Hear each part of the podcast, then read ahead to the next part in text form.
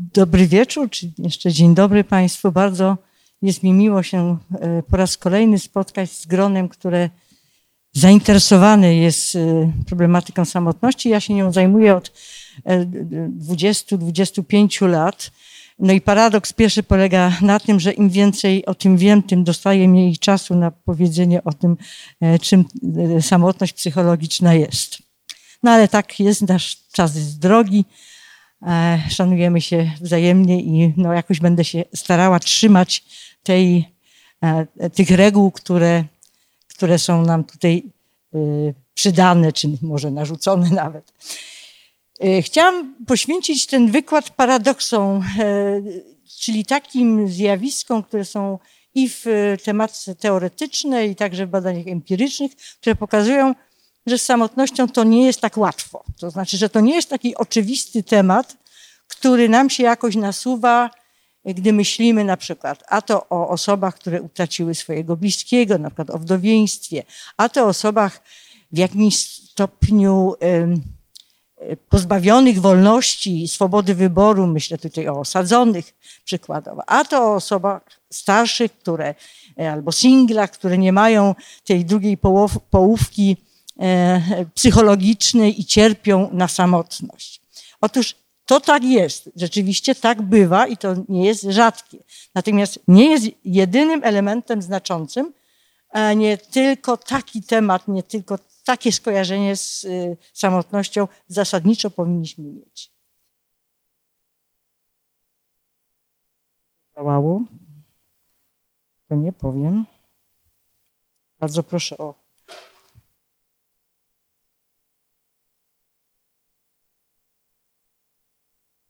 okay, dziękuję. Przepraszam bardzo. Techniczne problemy jak zawsze nas zaskakują. Zacznę od e, jednej istotnej tezy, a mianowicie hipotezy leksykalnej e, Louisa Goldberga, który mówi, że te wszystkie rzeczy, czy stany, czy cechy kontaktów międzyludzkich, które były niezbędne do przetrwania gatunku, zostały zakodowane w postaci jakichś pojęć i nazw słów są niezbywalne w, właściwie w każdym, prawie każdym języku świata, bo one określały różnice międzyludzkie decydujące dla przetrwania. Prawdopodobnie, ponieważ samotność jest terminem obecnym w niemal każdej kulturze, jakąś nazwą, która ma znaczenie i bezpośrednie, realne i przenośne, prawdopodobnie termin ten jest istotny z punktu widzenia przetrwania gatunku ludzkiego, no boż przecież e, człowiek jest istotą społeczną. W związku z tym wydaje się, to jest taki pierwszy wstęp do paradoksu, e, że samotność nie jest cechą e, dla nas dobrą, ponieważ sprowadza się to do jakichś cierpień, do jakichś problemów, do jakichś kryzysów, które nie ułatwiają nam życia, czasami nawet mm, powodują, że y, po prostu ludziom przestaje się chcieć żyć. Y, tak jest właśnie z samotnością. Ona ma ten charakter uniwersalny, powszechny, y, występujący w każdej kulturze, niezależnie od wieku, niezależnie od stanu materialnego, statusu społecznego i innych przymiotów, którymi określamy pewną kondycję człowieka, czy poszczególnych osób, czy też całych grup ludzkich. I w związku z tym jest wiele rodzajów samotności, no bo to jest takie uniwersalium. Uniwersum samotności zawiera w sobie te e, elementy, które tutaj mm, zapisałam po prawej stronie, w tej kolumnie po prawej, a więc Przykładowo mówi się o samotności międzyludzkiej, metaforycznej, społecznej, emocjonalnej, egzystencjalnej, epistemologicznej, w komunikacji e, między ludźmi, erotycznej. Wiele odmian, bardzo e, ściśle ze sobą jakoś nachodzących, trudno to rozwikłać.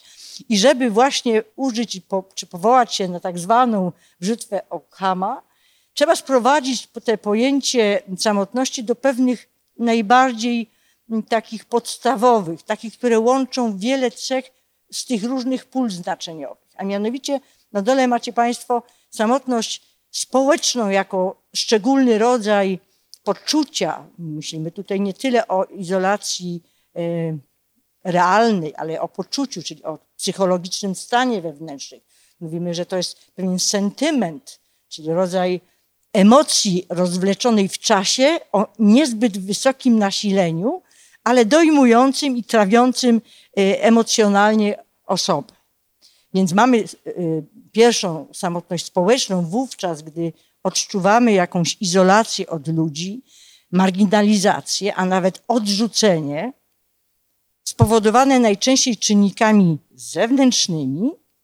Mamy samotność emocjonalną, którą lepiej nawet może w polskim języku określa pojęcie osamotnienie, czy poczucie osamotnienia, które jest jądrem, zasadniczo jądrem samotności psychologicznej, bo praźródła tego, takich poczuć i sentymentów, zwykle negatywnych, e, sięgają dzieciństwa. Nie będę o tym dzisiaj opowiadać, bo miało być o paradoksach, w związku z tym go zaznaczam. Trzeci element to jest samotność egzystencjalna, która rodzi się z tego, że ludzie nie mają poczucia wspólnoty i sensu bycia ze sobą. Mają pewne, pewien deficyt albo utratę, albo kryzysują w wartościach i poszukują tego sensu na nowo, odczuwając właśnie ten egzystencjalny stan. To mm, te trzy elementy sprowadzają się do najważniejszych e, empirycznie uzasadnionych e, tematów czy, czy też problemów. I w związku z tym e, pierwszy rodzaj pewnego zabiegu teoretyczno-empirycznego, to jest właśnie sprowadzenie tych różnorodności semantycznych i znaczeniowych do właśnie tych trzech podstawowych. Ale paradoksem jest to, że chociaż te trzy elementy ze sobą współgrają, to jednak ich znaczenie może być różne, e, podobnie jak różne są trzy paradygmaty myślenia o samotności. Jeden jest malistyczny. To jest ten malus, zło z łaciny, czyli ten zły, to, co niesie cierpienie, co jest niepokojące, co daje nam pogorszenie nastroju i stany depresyjno-podobne. Drugi jest ambiwalentny. Dlaczego? Dlatego, że samotność na przykład mm, o charakterze egzystencjalnym czy epistemologicznym to taka, która sprowadza się do poczucia osobności nas jako istoty. To jest Możemy sięgnąć tutaj do filozofii Leibnica na przykład, gdzie on w takiej skrajnej te, teorii solicystycznej mówi o monadach. Każdy z nas jest samotną wyspą, powiedział Marcel Proust. Każdy z nas jest takim indywiduum z nieprzekraczalną granicą e, psychologiczną. Nie do końca możemy wejść w siebie i siebie poznać i może nawet dobrze i paradoks, bo byśmy po prostu zwariowali. Byłoby nam niedobrze, gdybyśmy zbyt wiele o, o sobie wiedzieli. Więc to jest ta ambiwalencja, czy, czy, czy być oddzielnym, czy nie być oddzielnym. I trzeci element y, zaskakująco pozytywny, to właśnie to podejście do samotności jako warunku albo okazji, albo szansy, na przykład na dobry, na dobrostan, na dobry stan y, psychologiczny, na to, żeby umieć się odnaleźć na przykład w natłoku myśli, presji czasowej, e, wielości zadań, nadmiaru ludzi, tego wszystkiego, co jest nadmiarem, zwłaszcza współczesności. Także ten, ten pozytywny element to jest powiązany z właśnie samotnością jako potrzebą ludzką. E, Henry Murray w słynnym komplecie czy systemie e, potrzeb wymienił samotność jako jedną z potrzeb poważnie istotnie ważnych dla funkcjonowania człowieka. A więc w tym przypadku nie jest to samotność tego, tego, tego malistycznego charakteru. E, dodam do tego jeszcze e, dylemat Hüelbecka, a mianowicie jest pewien rodzaj samotności, która jest niejako warunkiem twórczego działania, nie tylko bycia, stanu rzeczy, e, pewnego dobrostanu psychologicznego bieżącego, ale możliwości rozwoju, twórczości, kreacji. Huelbeck w mapie ich terytorium pisze tak, no, że bardzo fajnie jak, y, ja oczywiście y, parafrazuję, y, jak autor siedzi sobie w swojej pieczarze i tam tworzy jakieś dzieła, na przykład powieści, ale ta samotnia jest dla niego ważna z tego punktu widzenia, że on ta, to może w określony sposób przez siebie przerobić i wytworzyć. Natomiast w końcu, żeby to dzieło było uznane, musi wyjść z owej pieczary, żeby dzieło stało się społeczne, że uspołeczniło się, a on sam też poczuł, że jest człowiekiem, y, który odbiera pewną no, chwałę czy też krytykę swojego dzieła. A więc są to rzeczy ważne właśnie z punktu widzenia tego y, pozytywnego aspektu samotności. Tu mamy taki, taką ilustrację tego, co powiedziałam z owym dylematem Welbecka, a mianowicie Salvador Dali y, obraz, ze swoim obrazem samotność paranoiczno-krytyczna. Nie wiadomo, czy, co jest prawdziwe, a co jest nieprawdziwe, co jest pozytywne, a co jest negatywne. W każdym razie wiemy, że jest pewien paradoks twórczego potencjału właśnie z powodu stanów samotności. Nie, ci, którzy ją pożądają, być może doceniają wagę tego, że w owej izolacji od natłoku i nadmiaru się przebywa. Inny z paradoksów, które dostrzegamy w badaniach i w analizach teoretycznych, to jest paradoks oczywistej nieoczywistości. A mianowicie, e, tutaj się posłużę znowu cytatem. Człowiek potrafi być samotny także wśród ludzi. Paradoks. Mamy wokół siebie mnóstwo znajomych, przyjaciół, rodzinę, znajomków, kumpli i tak dalej, a jednak w, w wielu przypadkach doznajemy czegoś takiego jak bycie osobno i z pewnym niezrozumieniem tego świata zewnętrznego dla naszych stanów rzeczy, dla naszych stanów psychicznych. I drugi cytat, który też tę e, pokazuje ten paradoks, że natłok, nadmiar jest e, czymś zastanawiającym w samotności, bo samotność nie polega tylko na izolacji, byciu gdzieś tam, gdzieś na rubieżach czy na marginesie. To tutaj ten drugi cytat to z kolei ze Stanisława Jerzego Leca o samotności jakaś jesteś przeludniona. Czyli my jesteśmy wśród ludzi, a wcale to nam nie pomaga i mamy nawet pewne złudzenie, że na przykład, to o tym jeszcze y, powiem, że na przykład te nowoczesne technologie IT, do, które, do których mamy teraz dostęp, załatwią nam tą sprawę. A im więcej w tym siedzimy, tym więcej, y, y, tak mówią badania, odkrywamy stanów depresyjno-podobnych, czyli z takich stanów niekomfortowych właśnie z użyciem owych, owych narzędzi. I jeszcze, przepraszam, jeszcze paradoks oczywistej nieoczywistości nie, nie jest oczywiste, kto przeżywa samotność. Nie widzimy tego. To jest stan subiektywny, wewnętrzny, słabo wyrażający się, pokazujący się jakby pośrednio tylko poprzez działania, przez zachowania, które są dla nas zastanawiające. Tu jest ilustracja z filmu Hudsona, Skłóceni z życiem, z prześliczną Marilyn Monroe nieodżałowaną, która ma, miała wszystko.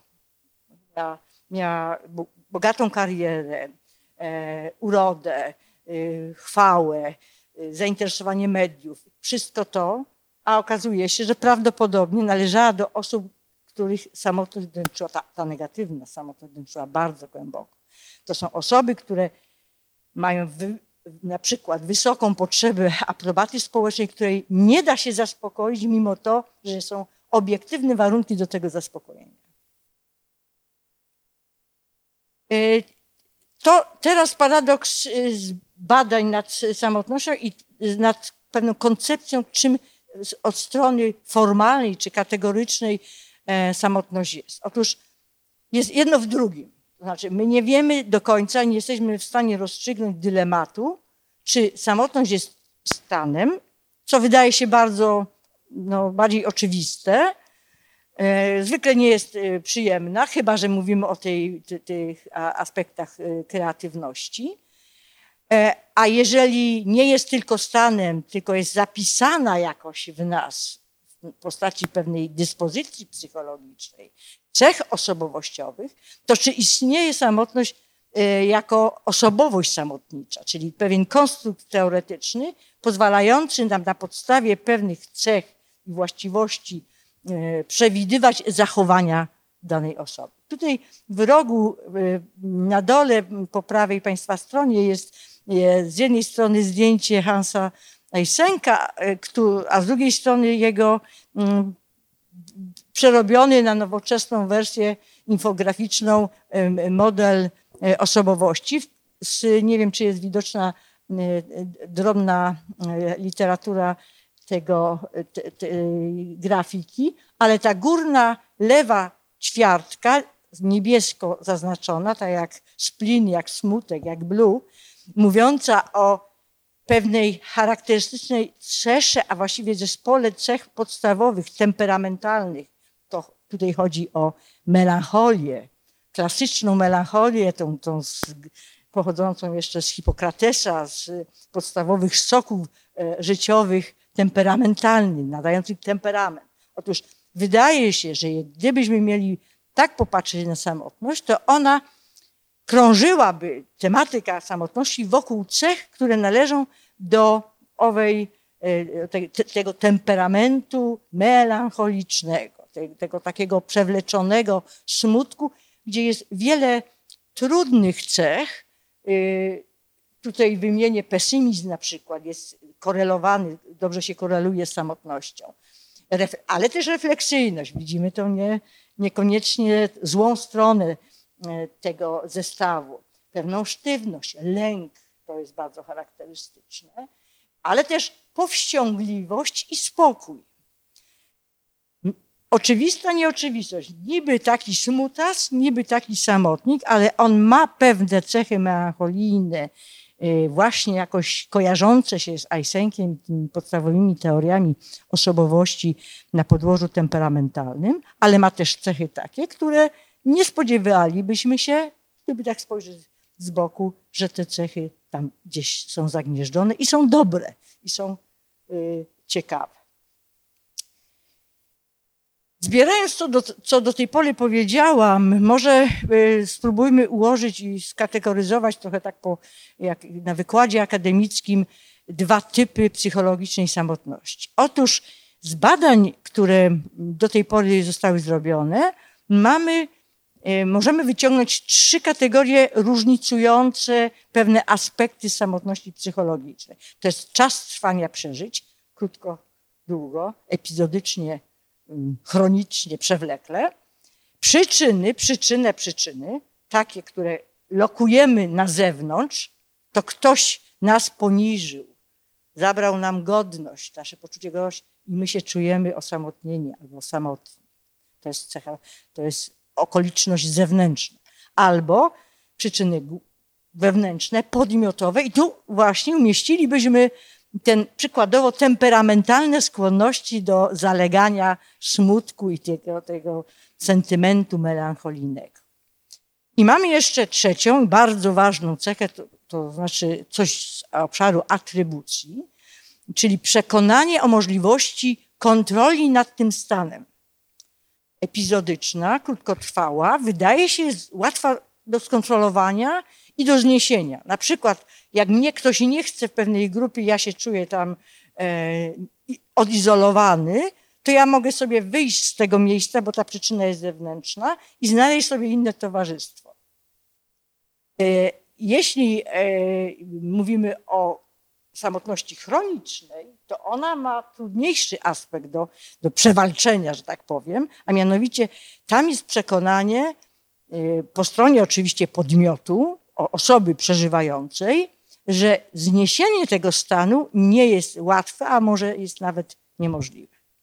I w ten sposób tworzy się pewna kategoryzacja dwóch podstawowych mm, cech samotności. Z jednej strony epizodycznej, z drugiej strony chronicznej. Gdy wrócimy jeszcze do początku, do tego podziału na trzy aspekty treściowe czy aspekty um, opisowe samotności społeczna, emocjonalna, egzystencjalna, to możemy powiedzieć tak, że ta społeczna lokuje swoje przyczyny na zewnątrz. Kontrola tego jest możliwa, bo jak w tym przykładzie możemy z tą, tą, tą, tym światem zewnętrznym coś zrobić. Na przykład odstąpić, inaczej zinterpretować e, swoją sytuację. E, czas trwania no, jest zwykle krótkotrwały, wyznaczony sytuacją, zdarzeniem, pewnym krótkotrwałym położeniem życiowym. W, e, w samotności emocjonalnej dominuje chroniczność tego stanu. Czyli, jak powiedziałam, tam źródła są głęboko zagnieżdżone w rozwijającej się osobowości dziecka, nastolatka i potem osoby dorosłej. W związku z tym bardzo trudno jest w ogóle e, zapanować nad tymi stanami i e, jeżeli samotność e, właśnie emocjonalna, czy osamotnienie jest przeżywane dojmująco, to to wymaga pewnego wsparcia zewnętrznego. Bardzo trudno jest jakby sobie poradzić samemu z tym, że się to przeżywa, bo w, w tym znaczeniu osamotnienie jest jakby strukturalnie wpisane w rozwój osobowości.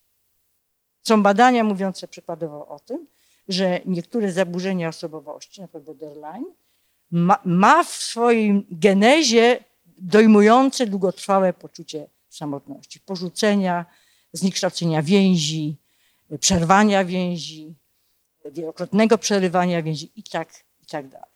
Także ta, e, natomiast ten trzeci element, czyli samotność egzystencjalna, e, jest związana z czynnikami zewnętrznymi, ale też zwykle ma charakter długotrwały. Jest powiązana z lękiem podstawowym, to znaczy z taką bardzo e, dojmującą, ale słabo wyrażoną e,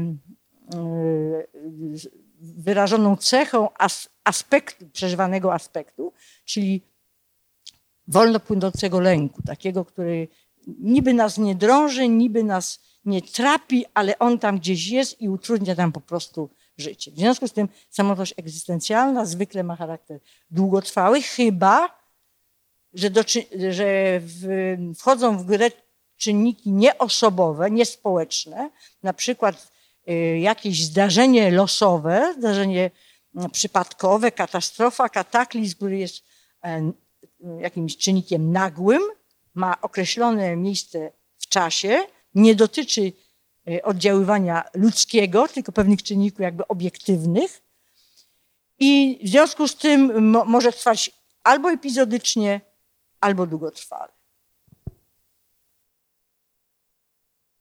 Jest jeszcze, są jeszcze inne paradoksy e, samotności. Ja to nazwałam ogólnie trochę tak jak z historii, z pewnym wypadkiem znanego e, obecnie polityka, pomrocznością jasną. A mianowicie e, spójrzcie Państwo na, na te cechy, które tutaj wymieniłam jako korelujące z samotnością, z poczuciem samotności.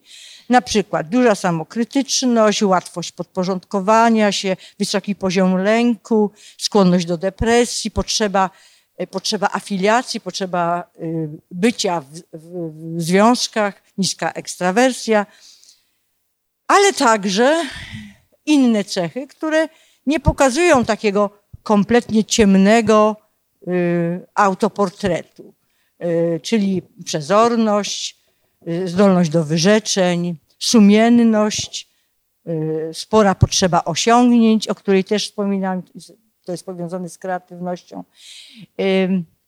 Józef Kozielecki, który badał samotność y, w swoim portrecie wielowymiarowym, to jedna z jego książek, napisał, że samotnicy, zwłaszcza charakterologiczni, mają tacy, taki ciemny, ale niejednoznaczny autoportret czy portret albo autoportret. Znaczy sami siebie opisują niejednoznacznie i także świat zewnętrzny, który y, nie rozgryza ich tak łatwo, nie opisuje ich w sposób jednoznaczny. To, co jest jeszcze na dole, mm, dodam w ostatniej linijce, spójrzcie Państwo, to jest tam takie określenie, skłonność do działań transgresyjnych wynikających z motywacji hubrystycznej. Brzmi brzmi strasznie zawile, ale chodzi tutaj o to, że dość spora os liczba osób, które y, przyznają się, że są samotnikami albo są obserwowane jako osoby o skłonnościach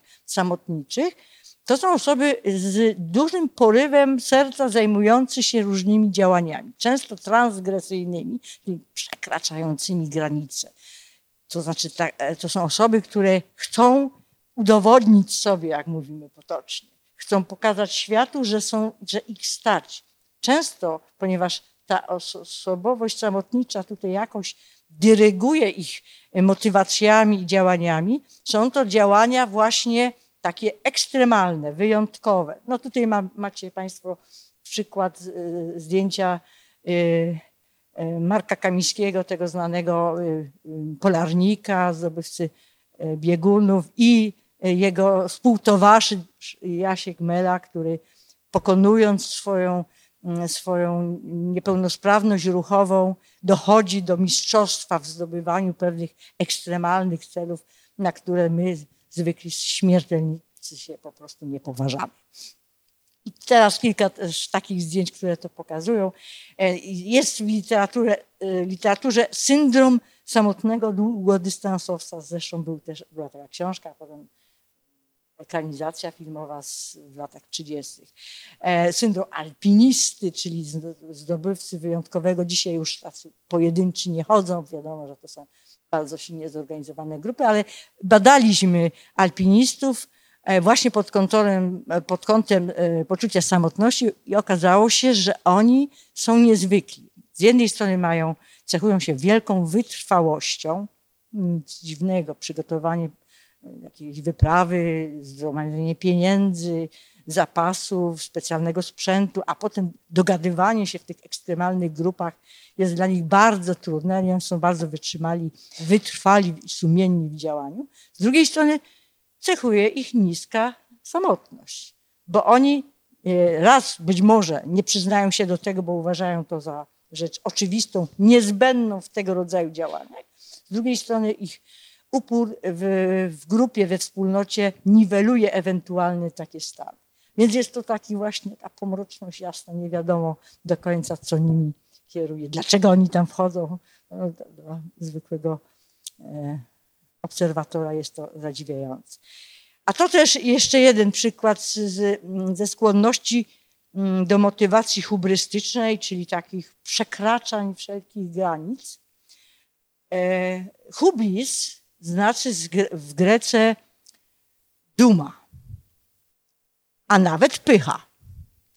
A to taka pycha wobec herosów albo wręcz bogów. Oto ten nasz bohater, samotnik, porywa się na coś wielkiego i stawia się Bogom. Jest próżny, uparty i hardy i mówi, jestem wam równy. No i oni się gniewają oczywiście na, na niego, mogą go ukarać na przykład unicestwieniem, ale on to robi, bo on, to, on tak ma. Jest jeszcze paradoks usieciowienia, a jednocześnie deindywidualizacji. Już wspomniałam, że marzy nam się, że ta, ta, ta cała sieć IT, ten e, internetowo-sieciowy zaspokoi nasze dążenia, da nam poczucie Y, akceptacji u innych, y, pewną po, pozycję słucha, te, tego, kogo się słucha. Jak ja tu jestem, mam autotoria, mogę być dumna z tego, że Państwo do mnie przyszli, prawda? Bo, bo, bo, bo to jest takie y, potwierdzenie, o, oni mnie słuchają, jestem ważny. To jest ta sprawa z lajkami, ile masz lajków, ile, ile o, o wejść na stronę i tak dalej. Wszystko to daje pewną ułudę, bo coraz więcej jest badań, które mówią, że ludzie im więcej siedzą przed komputerem, tym bardziej są e, pogrążeni w samotności. Czyli jest taka samotność w sieci, jak, jak ta książka Wiśniewskiego. Dlaczego tak jest? No bo my jesteśmy istotami społecznymi, a sieć zabiera nam efekt wioski. Susan Pinker, e, siostra tego słynnego badacza e, socjobiologa Pinkera, Pinkera, mówi, że efekt wioski to jest coś takiego, co ona zbadała na Sardynii, gdzie ludzie mandziary, wiecie, siedzą, jedzą, rozmawiają, patrzą na siebie, uśmiechają się, dzielą się swoimi y, drobiazgami życia codziennego i tak się toczy życie i są, i co, i Sardyńczycy żyją najdłużej. Są wioski, gdzie ludzie mają średnio na dożyciu, że tak powiem, 123 lata.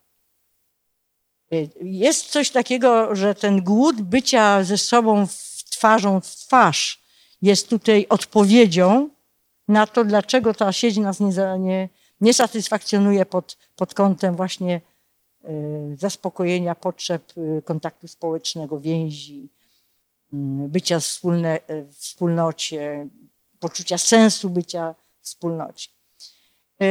W to usieciowienie jest y, coraz bardziej powszechne i my od tego nie uciekniemy, prawda? Bo to jest po prostu taka nasza cywilizacja.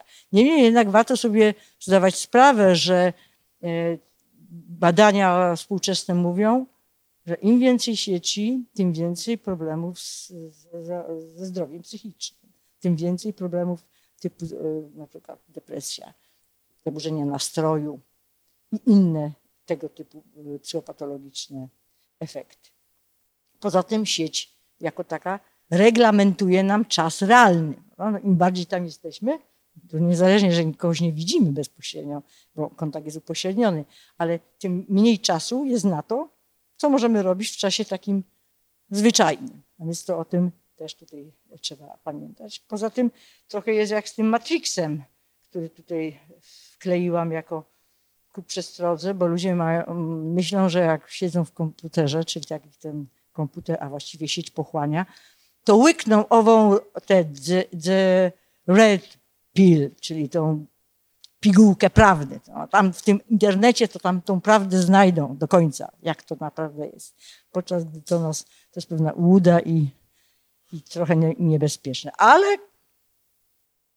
internet jest dla ludzi i używanie go w miarę jest jak najbardziej słuszny. Inne jeszcze zaskoczenia. Inne zaskoczenia na koniec i paradoksy y, to z badań y, empirycznych, a mianowicie wcale nie jest tak, że najbardziej cierpią na samotność osoby, które żyją w pojedynkę. Chociaż to jest coraz częstsza kultura, singlowanie, y, badania socjologów mówią, że coraz więcej ludzie kupują maleńkich E, maleńki, kupują malutkie brytwanki, właśnie wielkie brytwanny na, na indyki to już wychodzą z mody. Coraz częściej y, nie używają czy też nie kupują serwisów do kawy, tylko pojedyncze filiżanki i kubeczki. Trochę w tym jest może zadziorności socjologicznej, no ale coś, coś to nam tu mówi. Otóż okazuje się, że samotność jest w bliskich związkach, że ona tam jest zagnieżdżona i to mocno. Ja tutaj nie dopisałam, ale to by trzeba było nazwać e, syndromem Kubusia Puchatka. A mianowicie, im ludzie są bliżej ze sobą, tym większe, bardziej to są zależne i znaczące emocjonalne związki, tym więcej od siebie oczekują. I tym bardziej są zależni od tego, jak te procesy y, wymiany interpersonalnej bliskich związkach, jak one przebiegają.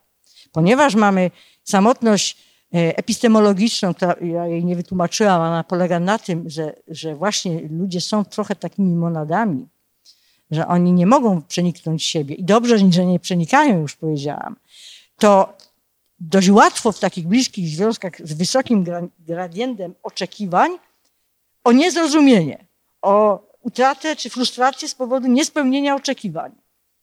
I to jest tak, im bardziej się do tego do tej baryłki z miodem zagląda, to tam się bardziej okazuje, że tego miodku emocjonalnego jest zbyt mało albo w ogóle.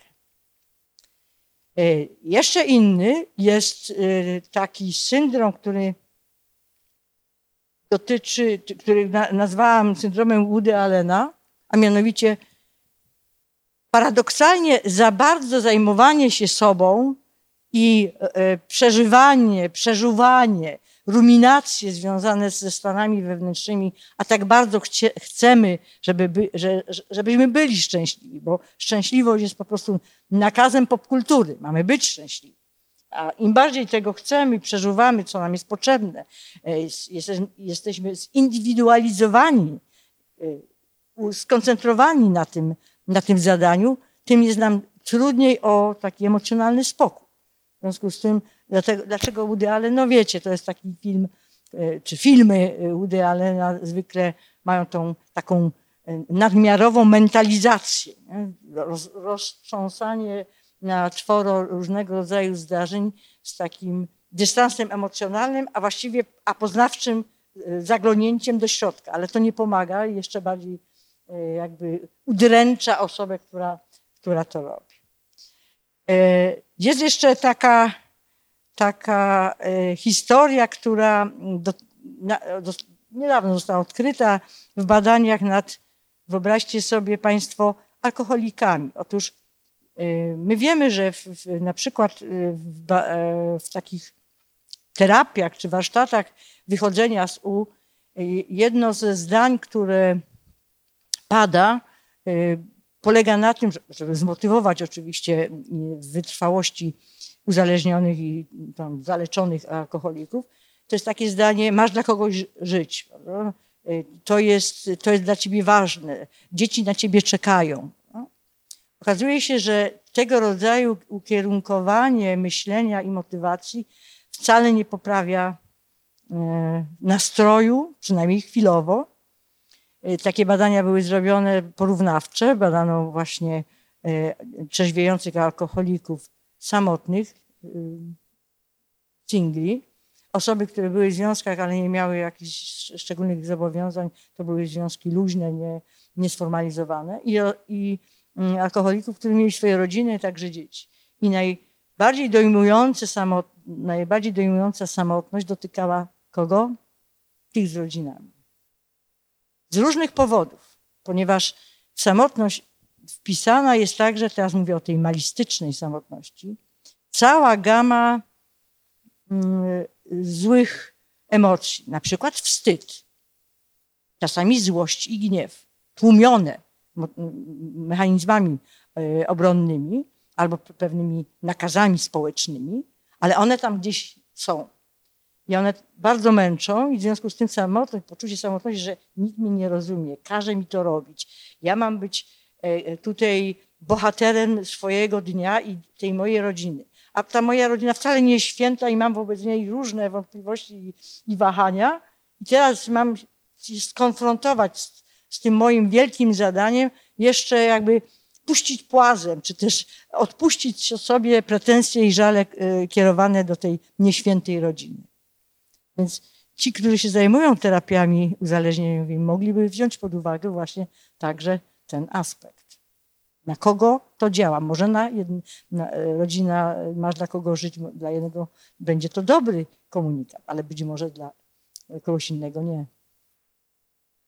Jest jeszcze paradoks może mniejszego kalibru, jakby mniej istotny, ale znaczący, zwłaszcza e, w, z perspektywy rozwojowej, o tym nic nie mówiłam, a mianowicie e, zjawisko reaktancji, czy efekt reaktancji, inaczej oporu psychologicznego, znany jest u terapeutów, ale też rozpoznany jest jako pewna cecha rozwojowa młodych ludzi, nastolatków. W okresie e, nastoletnim dochodzi do jakby przebudowania y, dwóch tendencji rozwojowych kształtujących osobowość. Ta socjotropiczna pozostaje w pewnym, czyli w kierunku ludzi, do ludzi, z otwarciem na ludzi, zostaje skonfrontowana z tendencją autonomizacyjną, czyli moje, moja niezależność, moje, moja kontrola nad zdarzeniami, swoboda działania, własny pogląd i tak dalej. Okazuje się, że y, samotność jest uwikłana właśnie w ten spór, w ten, ten konflikt. Były badania mm, zrobione przez nas, eksperymentalne, zresztą bardzo fajne, y, co polegało na tym, że były dwie grupy. Jedna grupa i druga była podporządkowana pewnemu procesowi pedagogicznemu. Były to pogadanki o odpowiedzialności, o samodzielności i odpowiedzialności za kogoś albo za coś. Byli to gimnazjaliści wtedy. Jedna grupa losowo dobrana eksperymentalnie do, dostała do ręki, została wyposażona w Tamagotchi. A druga była tylko grupą kontrolną, miała tylko ten, ten pierwotny warsztat na odpowiedzialność, a potem już żadnych zadań dodatkowych. E, co to jest Tamagotchi, to e, mam nadzieję, że Państwo pamiętacie. To takie zwierzątko, które się karmi, my je utula do snu. E, ono, ono sygnalizuje różnymi dźwiękami swój dobrostan czy brak dobrostanu. No i więc ta grupa eksperymentalna miała tak się opiekować Tamagotchi, żeby dotrwało do dwóch tygodni, że to zwierzątko nie, nie zmarło, czy zdechło, czy nie zepsuło się. W każdym razie o co chodzi? O to, że przy koń, jak się kończył eksperyment, na początku oni zostali zbadani na poczucie odpowiedzialności, poczucie autonomii i poczucie samotności. To na końcu tego eksperymentu okazało się, że osoby, które miały wzbudzony silny opór psychologiczny wobec zadania, czyli wyższą autonomiczność, ja chcę, ja chcę kontrolować, i wyższą samotność, to byli ci z tej grupy eksperymentalnej. Czyli y, to trochę tłumaczy, jak trudno jest wcielać w życie różne reguły szkolne, jakieś regulaminy, ponieważ wobec nastolatków, ponieważ u nich rodzi się ten opór, oni, oni jakby nie chcą tego nadmiaru kontroli na siebie odczuwać. Zresztą badania na przykład resocjalizacyjne w ośrodkach takiego podwyższonego nadzoru nad małoletnimi też o tym mówią. Im więcej jest zadań, nacisków i mało wolnościowych okoliczności, tym większy opór psychologiczny i tym większa samotność. To dziwne, ale tak, tak, tak wyniki pokazują. I na koniec paradoks samotności u osób, które chorują przewlekle i są osobami jakoś uzależnionymi od opieki nad innymi, y, przez inne osoby. Otóż y, kilkakrotnie już się nam okazało, że osoby, które chorują na przykład na SM, stwardnienie rozsiane, y, mają niższy poziom samotności niż osoby równoważne w statusie społecznym, wieku, płci i tak dalej, które nie chorują na tą chorobę. Jak to wytłumaczyć? Zwłaszcza, zwłaszcza ta samotność egzystencjalna jest nieistotna, te inne też zasadniczo także. Jak to wytłumaczyć? Otóż wydaje się, że coś tu jest z czynnikiem wsparcia społecznego. Te osoby dostają y, wyjątkowo wiele uwagi, pomocy, zaopiekowania, Mm, ze strony innych osób. I w związku z tym ich życie jest tak skonstruowane, że po pierwsze ustalają jakieś priorytety życiowe. Struktura ich życia jest jasna i przejrzysta. Zwykle są, nie badaliśmy samotników w tej, w tej sprawie, tylko takich, którzy mają relacje rodzinno, tam przyjacielskie na takim przeciętnym poziomie. Do tego ich relacje są zwykle jakoś powiązane z rolą pacjenta i z, z, tym, z tą wyjątkową sytuacją y, interpersonalną i wyjątkową pozycją y, tych osób y, w strukturze jakiejś grupy, gdzie, gdzie przebywają, gdzie, gdzie po prostu żyją. Więc są tam jakieś mechanizmy kompensacyjne, które pozwalają, że no my nie mamy takiego wsparcia, możemy o takim tylko pomagać, a oni tego mają. To dziwne, ale tak jest. Na koniec tylko takie mm, zalecenia, czy, czy krótki poradnik, jak y, unikać tych cieni samotności, nie to nazywam biedą samotności, a jak zyskiwać czy to bogactwo samotności, o której mówiłam. Czyli zacząć od dobrych związków, ponieważ samotność emocjonalna mm, bierze się, jak wspominałam, z zaburzeń więzi rozwijać dobre relacje bliskości bezpośredniej i akceptacji zrozumienia, bo brak tego jest w końcu mm, definiuje samotność. Powiem tutaj jeszcze definicję samotności, którą możecie Państwo sobie zapamiętać. E, chyba jedną, jaką znalazłam najbardziej trafną, to jest właśnie z e, Johna McGraw, z jego książki Samotność. To jest, samotność to jest e, taki deficyt intymności, bliskości i sensu.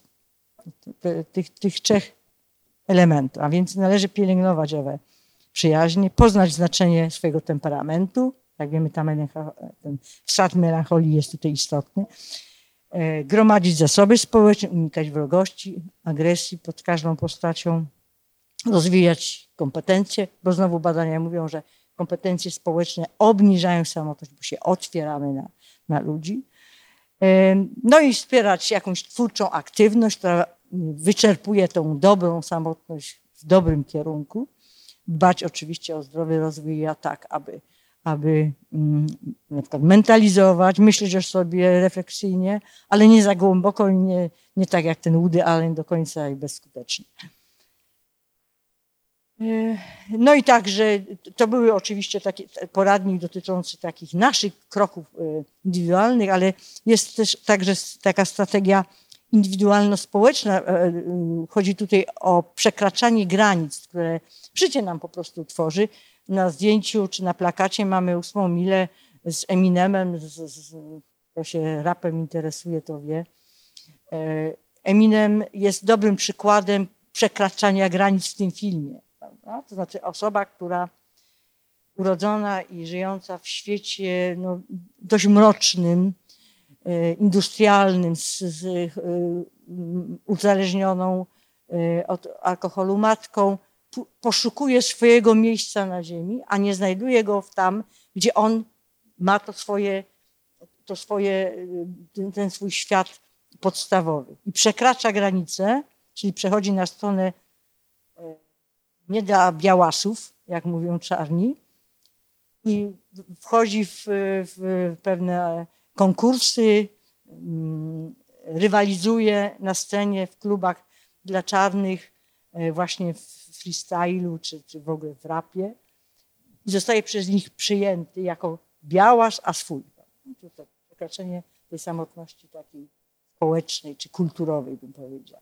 No są inne strategie społeczne czy prospołeczne. Widzicie Państwo, będę już biec do przodu. E, I takie jak debaty nad budżetem obywatelskim, i takie jak strategia rozwoju osobistego. To trochę, tu mamy inną no, grupę wiekową, ale też właśnie o to chodzi. Jesteśmy też w tym miejscu. No i mamy coś na koniec optymistycznego, a mianowicie czasami trzeba sobie powiedzieć też, dajcie mi święty spokój, żeby mieć e, przyjemność z samotności, jak ten tutaj Neil Armstrong na Księżycu samotny i szczęśliwy. Dziękuję Państwu.